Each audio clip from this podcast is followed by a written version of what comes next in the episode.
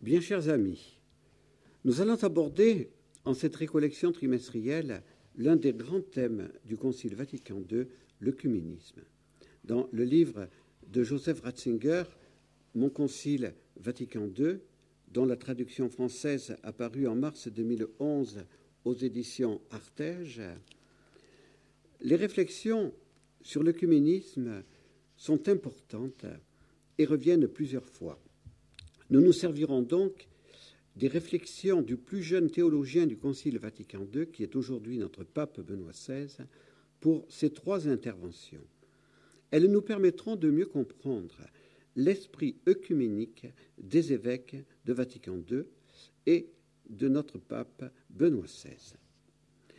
Jean XXIII a convoqué le Concile au terme de la semaine de prière pour l'unité des chrétiens le 25 janvier 1959 en la basilique Saint-Paul hors les murs. Le bon pape Jean s'était demandé quelques jours plus tôt que faire pour l'unité? Est-ce assez de prier? Au poste suprême, ne convient-il pas d'agir? L'idée subite du concile s'était alors présentée à son esprit elle n'était pas, redisons-le encore, le fruit d'une longue réflexion, mais comme une fleur spontanée d'un printemps inespéré, selon les mots mêmes de Jean 23. Deux textes occupaient alors l'esprit de ce pape, qu'il soit un, Jean 17, Levez les yeux et regardez les campagnes, elles sont toutes blanches, prêtes pour la moisson, Jean 4, 35. Le 25 décembre 1961, ce pape écrivait que le Concile mettait l'Église en état de travailler à l'unité par une œuvre de clarté doctrinale et de charité réciproque. Jean 23 eut aussi une autre idée subite, inspirée. Inviter au Concile des frères séparés. Mais Rome ne voulait inviter que les membres des églises qui confessaient un credo légitime, donc les orthodoxes. Ces derniers, cependant, ne, voulurent pas être les hôtes, du Concile si une invitation simultanée n'était pas adressée aux aux autres membres du Conseil œcuménique des Églises. Rome accepta alors d'élargir son invitation. Les autres membres du Conseil œcuménique furent invités. Le baptême valide fut jugé suffisant pour être invité au Concile Vatican II. Les baptisés non catholiques invités au Concile, soulignons-le, n'étaient admis qu'en qualité d'observateurs. Ils ne pouvaient pas voter. Ils ont demandé d'être reconnus non seulement en tant que chrétiens, mais aussi en tant que membres de leurs églises. Le pape Jean XXIII accomplit encore un nouvel acte prophétique avant le concile. Il fonda le secrétariat pour l'unité, dont la mission était de servir d'intermédiaire entre les observateurs non catholiques et les pères du concile. Le pasteur Bonnière a qualifié la création de ce secrétariat de trait de génie que nous avons accueilli avec gratitude, confiance et l'espérance de voir le dialogue s'établir sous son égide. Le cardinal Béat fut le premier secrétaire de ce secrétariat pour l'unité. Avec cinquante années de recul, nous ne pouvons que reconnaître la conduite providentielle de tous ces événements Jésus voulait, c'est évident, que son Église soit une pour que le monde croit.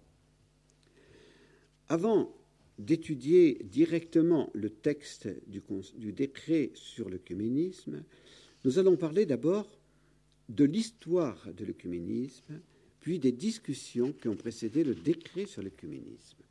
Donc l'histoire de l'œcuménisme avant Vatican II.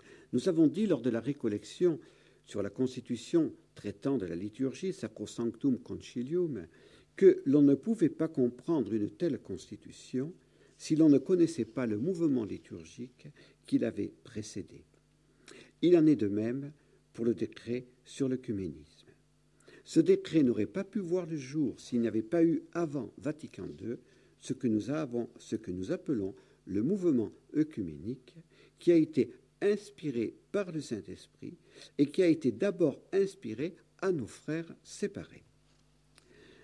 La division des chrétiens, c'est évident, fait souffrir le cœur de Dieu et ne peut faire que peut faire souffrir tous les baptisés qui vivent de l'Évangile. Notre fondateur, né le 2 juillet 1914, s'est intéressé très tôt à la question de l'œcuménisme. Sur son calice d'ordination, il a été ordonné, je le répète, le 29 juin 1941, il a fait graver la prière de Jésus Ut sint unum. Nos frères séparés ont fondé le Conseil œcuménique des Églises en 1948 à Amsterdam. Ce conseil réunissait 147 églises membres, surtout protestantes et anglicanes. Il se proposait de tendre à manifester l'unité fondamentale dans le Christ des églises par ailleurs divisées. L'Église catholique n'a jamais été membre à part entière de ce conseil. Elle n'y participe actuellement qu'avec le statut d'observateur. La raison en est théologique, comme nous le verrons avec les réflexions de Joseph Ratzinger. Jésus n'a fondé qu'une seule Église qui subsiste dans l'Église catholique. Cette Église ne peut donc pas être membre d'un conseil qui fonctionne sur le régime paritaire. Aujourd'hui, 349 églises sont membres de ce conseil. Si l'Église catholique en était membre à part entière et non pas avec le statut d'observateur, elle n'aurait qu'une voix à côté des 349 autres voix. N'accusons pas l'Église catholique de tous les maux. Il nous faudra du temps, comme nous allons le voir, pour préciser que l'Église universelle est une et unique, mais que cette unicité n'empêche pas la pluralité des Églises particulières. Un pasteur de l'Église protestante épiscopalienne d'Amérique, Paul Watson, a instauré l'octave pour l'unité des chrétiens du 18 au 25 janvier, qui est devenue aujourd'hui la semaine de prière pour l'unité des chrétiens le Saint-Esprit, reconnaissons-le, œuvrait chez nos frères séparés pour ce mouvement Mais les catholiques ne sont pas restés inactifs pour autant. Les conversations de Malines en Belgique de 1921 à 1930 ont marqué une étape importante. Pour la première fois après le schisme d'Henri VIII, un dialogue positif entre catholiques et anglicans avait lieu, dont Lambert Baudouin, l'abbé Couturier, prêtre du diocèse de Lyon, le père Congar, dominicain, ont été des pionniers de l'œcuménisme catholique avec cette conviction commune pour s'aimer, il faut se connaître, et pour se connaître, il faut aller à la rencontre les uns des autres. Il faut reconnaître que depuis des siècles, les catholiques ignoraient la théologie protestante et la spiritualité orthodoxe, alors que nos frères séparés ressassaient les mêmes fables sur Rome, le pape, le Vatican et ses mœurs.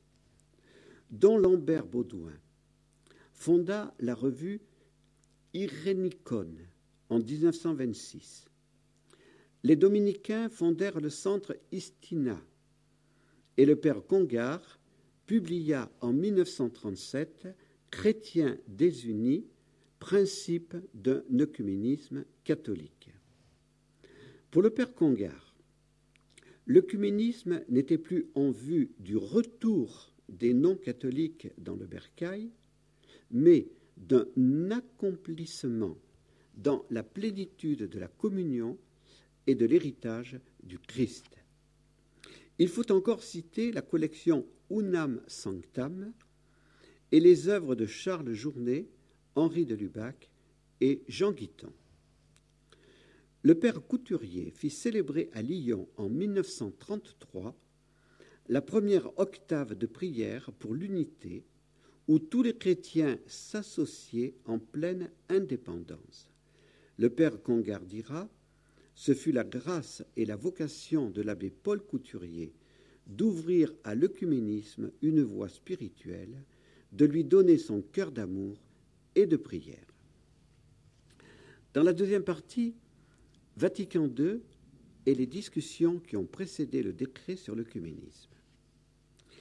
Les premières discussions concernant le décret sur l'œcuménisme eurent lieu pendant la deuxième session du Concile. Voici comment Joseph Ratzinger les présentait. Ne furent discutés que les chapitres qui traitaient du problème œcuménique au sens strict, c'est-à-dire de la question que l'on pourrait résumer sous le titre L'Église au singulier et les Églises au pluriel. Plusieurs interventions ont marqué les débats et conscientisé les évêques à prendre très au sérieux la question de l'œcuménisme. Joseph Ratzinger faisait remarquer que les débats sur l'Église concernaient déjà l'œcuménisme. Le premier schéma de 1962, donc premier schéma qui a donné le texte Lumen Gentium que nous avons déjà étudié, avait encore conservé les formules scolastiques et traditionnelles en ce qui concerne les trois conditions d'appartenance à l'Église, le baptême, la profession de la même foi et la reconnaissance de la hiérarchie avec à sa tête l'évêque de Rome. Seul celui qui remplissait ces trois conditions pouvait être appelé membre de l'Église. Donc je répète, baptême, profession de foi et communion hiérarchique avec l'évêque de Rome. Ainsi, n'étaient membres de l'Église à proprement parler que les catholiques. Joseph Ratzinger en concluait Il devenait très difficile de décrire la dignité des non-catholiques. Ce grand théologien voyait bien que le mystère fondamental était la conciliation du singulier Église avec le pluriel les Églises. Une telle conciliation était-elle possible? Peut-on à la fois parler de l'Église et des Églises? La question était très complexe, ne la simplifions pas, elle l'est toujours. L'Église catholique a affirmé avec raison que Jésus n'avait fondé qu'une seule Église. Nos frères séparés n'avaient pas tort lorsqu'ils parlaient des Églises, de leurs Églises. Aujourd'hui, grâce au Concile, grâce à l'intelligence lumineuse du préfet de la Congrégation pour la doctrine de la foi qui a été Joseph Ratzinger, nous pouvons distinguer l'Église universelle au singulier qui est une et les églises particulières qui sont plurielles. Le jeune théologien Joseph Ratzinger disait déjà en 1964 Au sein de l'Église unique de Dieu, qui en même temps est l'Église visible.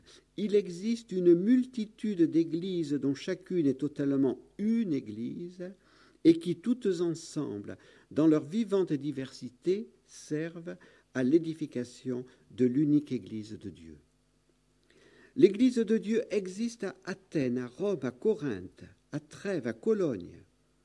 Chaque communauté locale qui se rassemble avec son évêque autour de la table de la parole du Seigneur manifeste comme telle tout l'être de l'Église et doit donc s'appeler Église. Il lui est cependant essentiel pour cela de ne pas exister comme séparé des autres, mais de se situer dans leur communion pour être avec elles toutes l'Église. Dans les premiers siècles, disait encore Joseph Ratzinger, l'unité et la pluralité ne s'opposaient pas parce que les églises vivaient dans la communion. Mais cette communion a cessé d'exister avec les déchirures et les divisions entre l'Orient et l'Occident et avec la crise grave de la réforme. Joseph Ratzinger, qui était un théologien allemand, comprenait mieux que les latins les difficultés de nos frères séparés. Citons cette réflexion que bien des théologiens catholiques romains n'auraient pas acceptée facilement. Le pluriel des églises dans l'Église catholique, dit Joseph Ratzinger, dans la pratique, n'a pas cessé de reculer devant l'affirmation d'un système centralisateur dans lequel l'Église locale de Rome s'est peu à peu subordonnée toutes les autres églises locales, ce qui a raccourci et uniformisé l'aspect d'unité. Le Concile Vatican II, continuait Joseph Ratzinger, comprenez donc qu'uniformité et unité ne sont pas identiques, qu'avant tout, on devait redonner vie à la pluralité des églises à l'intérieur de l'unité de l'Église catholique. Joseph Ratzinger soulignait enfin que la deuxième session du Concile avait permis aux évêques de reconnaître l'existence du pluriel les églises hors de l'unique Église. Les communautés chrétiennes non catholiques ne sont certes pas l'Église, mais en vérité des Églises. Cette conviction des pères de Vatican II est une inspiration de l'Esprit Saint.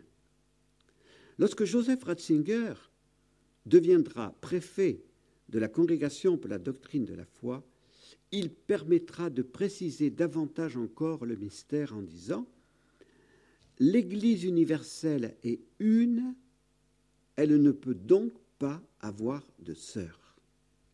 Mais les églises particulières, elles, peuvent être appelées sœurs.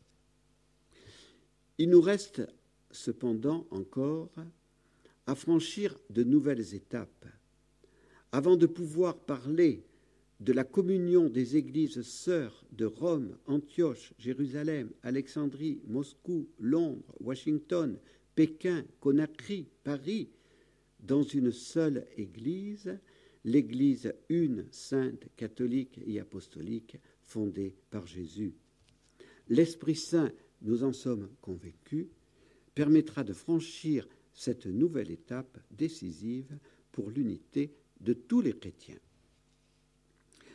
Le numéro 8 de Lumen Gentium, voté au cours de la troisième session du Concile Vatican II, va donner un nouvel éclairage encore.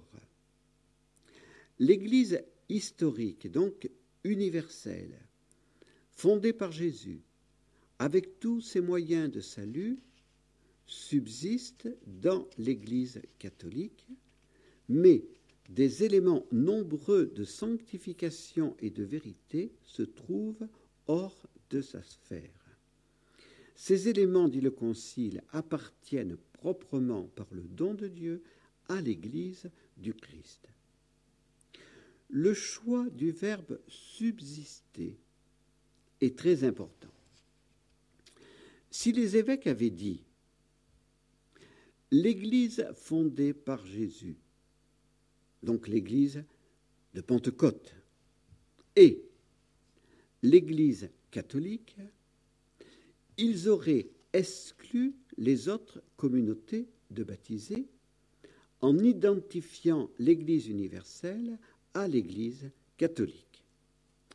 Mais en affirmant que cette Église fondée par Jésus, avec toute la structure qu'elle a au jour de Pentecôte, subsiste dans l'Église catholique, les évêques ont été fidèles à la vérité historique, l'Église fondée par Jésus est toujours dans notre histoire, mais ils reconnaissent que de nombreux éléments de sanctification et de vérité de l'Église universelle se trouvent aussi chez nos autres frères chrétiens. Les avancées œcuméniques, permises ainsi par le Saint-Esprit, ne peuvent que nous réjouir. Mais personne ne peut encore être satisfait aujourd'hui. Il n'est pas normal, en effet, que plusieurs églises particulières existent sans être dans la pleine communion. Cette division est un scandale, puisqu'en chaque Église particulière, c'est l'unique Église universelle de Jésus-Christ qui doit exister. Comprenons qu'il ne s'agit pas de querelles d'idées, mais d'une réalité crucifiante. Les disciples de Jésus, qui professent dans leur credo Je crois en l'Église une, sainte, catholique et apostolique, sont divisés et professent leur foi dans des confessions chrétiennes qui ne sont pas en pleine communion. Le scandale de la division des chrétiens empêchait les papes jusqu'en l'année 1995 d'utiliser le concept d'église sœur pour les autres églises. Il faudra attendre en effet l'année 1975 avec l'encyclique de Jean-Paul II Ut unum sint pour que ce bienheureux pape utilise pour la première fois ce mot et l'applique à nos, à nos frères d'églises séparées. Le préfet de la Congrégation pour la doctrine de la foi, le cardinal Joseph Ratzinger, devra cependant faire une mise au point afin que la pensée de Jean-Paul II ne soit pas déformée. Et c'est là qu'il dira L'Église universelle n'a pas d'Église sœur, mais les Églises particulières peuvent être appelées Églises sœurs. Le ministère pétrinien pourrait aider à clarifier encore le mystère l'évêque de Rome est, en tant qu'évêque de Rome, à la tête d'une église particulière. Mais, en tant que successeur de Pierre, il est le serviteur de l'unité de l'Église universelle et il exerce personnellement la fonction du magistère le jeune et sage théologien Joseph Ratzinger concluait ainsi ses réflexions sur la deuxième session du Concile. Ce qui est sûr, c'est que règne ici la meilleure volonté, celle de faire tout son possible. Ce qui est sûr aussi, c'est que, de manière analogue à ce qui a été dit à propos de la reconnaissance comme Église, les choses sont plus complexes qu'elles peuvent apparaître à première vue. De toute façon, bien des choses ne pourront être résolues par des décrets ou des lois, mais par la patience et la bonne volonté quotidienne et spontanée des chrétiens. Demeure décisif l'appel à l'esprit œcuménique, sans lequel tout le discours œcuménique ne peut être qu'un vain bavardage. Passons maintenant à l'étude du décret sur l'œcuménisme qui porte le titre latin Unitatis Redintegratio. Ce décret a été voté à la fin de la troisième session le 21 novembre 1964 à l'unanimité des évêques présents. Onze seulement ne l'ont pas voté. Il se compose d'un préambule, de trois chapitres et d'une conclusion. Le préambule, promouvoir la restauration de l'unité, donc unitatis redintegratio signifie restauration de l'unité. Promouvoir la restauration de l'unité entre tous les chrétiens est l'un des objectifs principaux du Saint Concile œcuménique de Vatican II. Une seule et unique Église a été fondée par le Christ Seigneur. Et pourtant, plusieurs communions chrétiennes se présentent aux hommes comme le véritable héritage de Jésus-Christ. Tous, certes, confessent qu'ils sont les disciples du Seigneur, mais ils ont des opinions différentes. Ils suivent des chemins divers, comme si le Christ lui-même était divisé. Il est certain qu'une telle division s'oppose ouvertement à la volonté du Christ. Elle est pour le monde un objet de scandale, et elle fait obstacle à la plus sainte des causes, la prédication de l'Évangile à toute créature. Les pères de Vatican II rappellent que Dieu a suscité un esprit de repentance et un désir d'unité chez les chrétiens divisés. Ils parlent du mouvement œcuménique que je vous ai présenté. Les chrétiens non catholiques sont bien considérés maintenant par le Concile comme membres d'Église au pluriel. Mais presque tous ces chrétiens aspirent à une Église de Dieu vraiment universelle, une et visible. Nous voyons qu'un grand travail a été accompli par le Saint-Esprit. Premier chapitre, les principes catholiques de l'œcuménisme. L'Église est une de par sa fondation divine. Le Père envoie le Fils, celui-ci accomplit la rédemption et fonde l'Église. L'Esprit Saint est ensuite envoyé. Il réalise la diversité des grâces et des ministères, enrichissant de fonctions diverses l'Église de Jésus-Christ, organisant ainsi les saints pour l'œuvre du ministère en vue de la construction du corps du Christ. Soulignons cette importante affirmation mais pour rétablir en tout lieu son Église sainte jusqu'à la consommation des siècles, le Christ a confié au collège des douze la charge d'enseigner, de gouverner et de sanctifier. Parmi eux, il choisit Pierre, sur lequel, après sa profession de foi, il décida d'édifier son Église il lui promit les clés du royaume.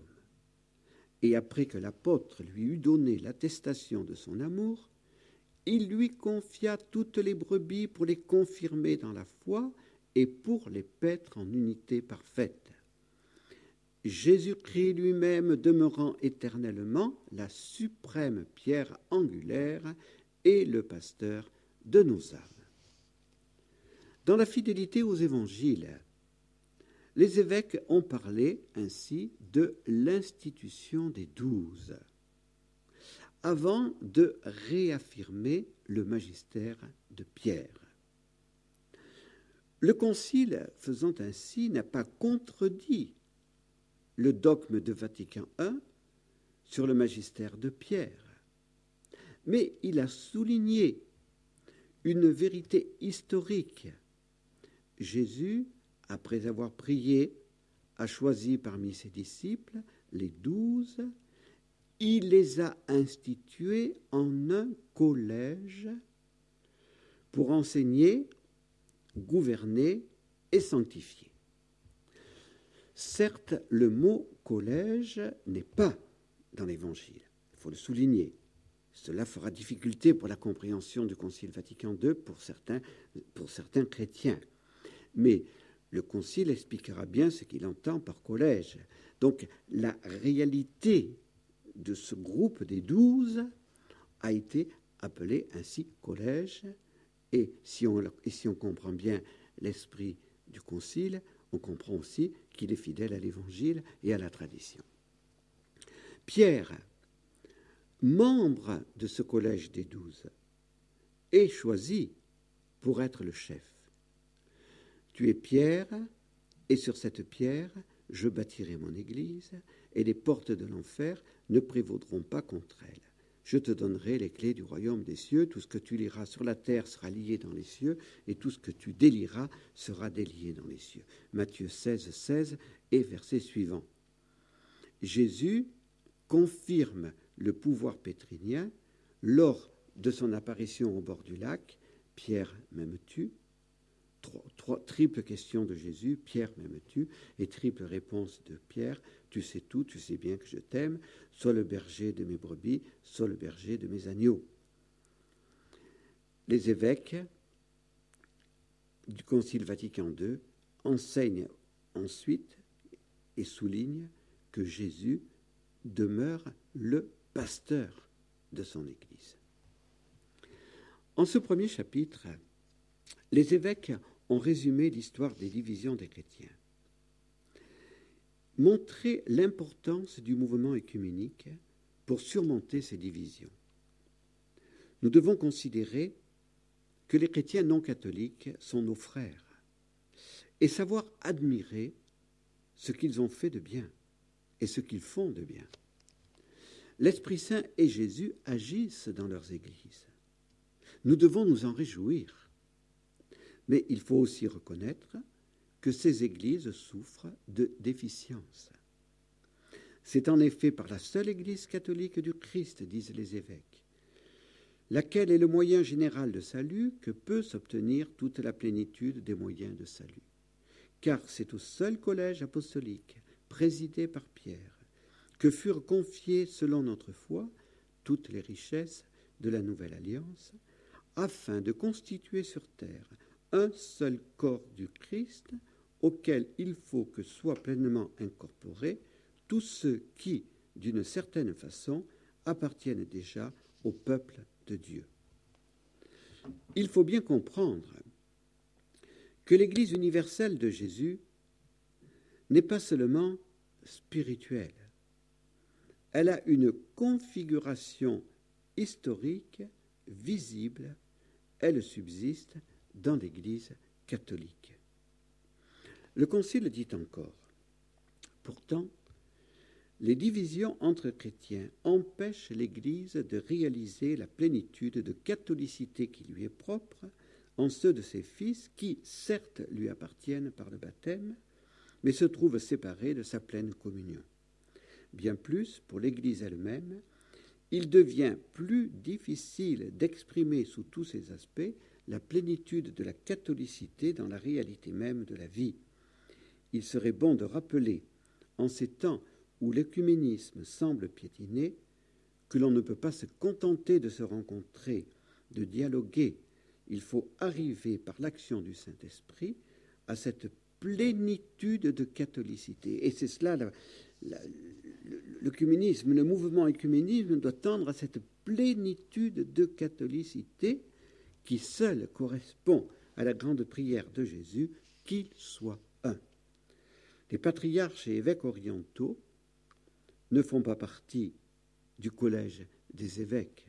C'est bien un empêchement à la plénitude de la catholicité. Et nous devons désirer ardemment que les évêques de l'Orient puissent participer bientôt au collège de tous les évêques. L'exercice de l'œcuménisme, et c'est le deuxième chapitre de, de, ce décret. Nous laissons ce chapitre à votre lecture personnelle. Nous vous l'avons déjà dit, il est, il, est, il est, très facile de télécharger sur le site du Vatican le texte du Concile, et la lecture n'est pas difficile. Rien ne peut remplacer votre lecture personnelle.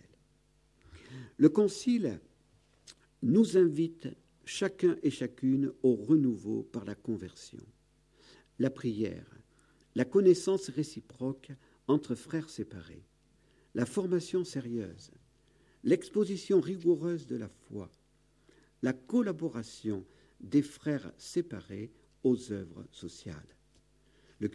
L'œcuménisme n'appelle donc pas les autres à se convertir, mais c'est nous tous qui devons nous convertir.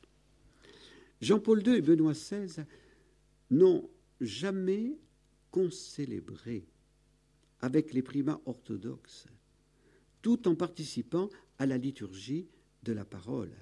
Donc le Concile rappelle que l'intercommunion doit respecter des consignes très précises. Il est possible, pour le bien des âmes, que l'on puisse donner la communion à un non-catholique s'il croit, comme nous, à la présence réelle de Jésus dans l'Eucharistie. Benoît XVI est notre modèle au niveau écuménique.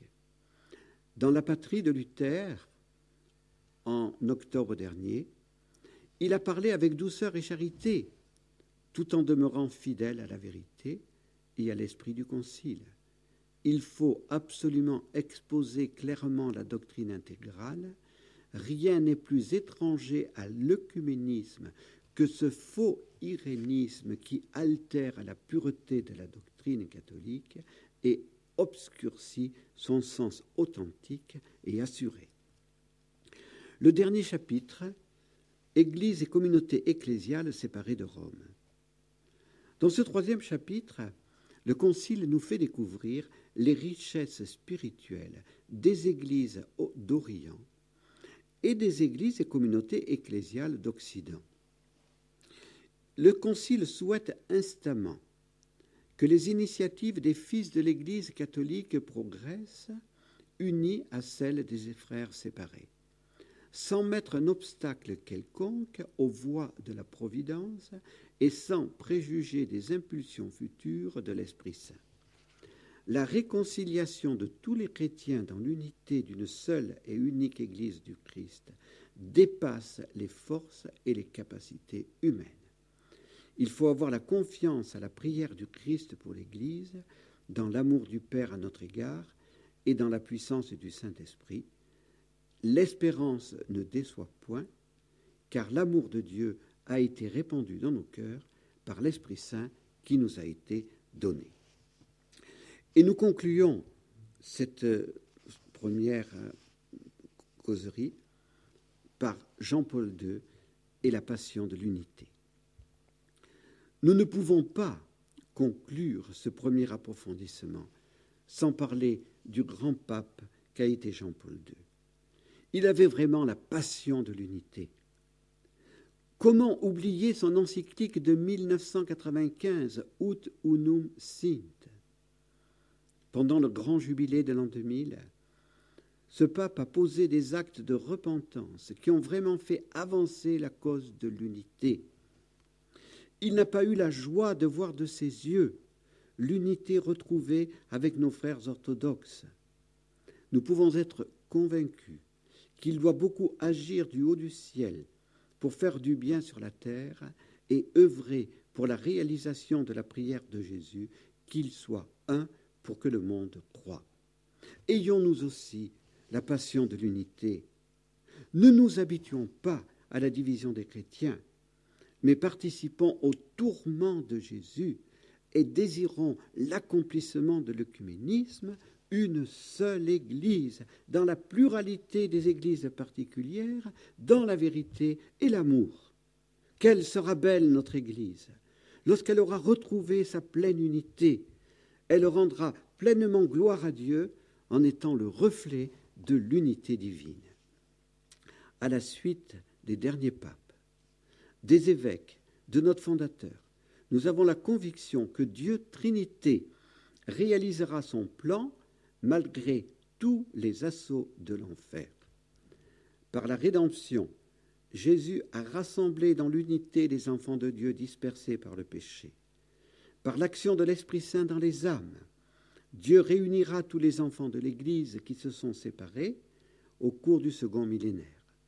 Il permettra, dans sa miséricorde, que nous puissions donner au monde le plus grand, le plus beau, le plus éclatant, le plus significatif de tous les signes en vue de la conversion de toutes les nations, le signe de l'unité dans la vérité et l'amour.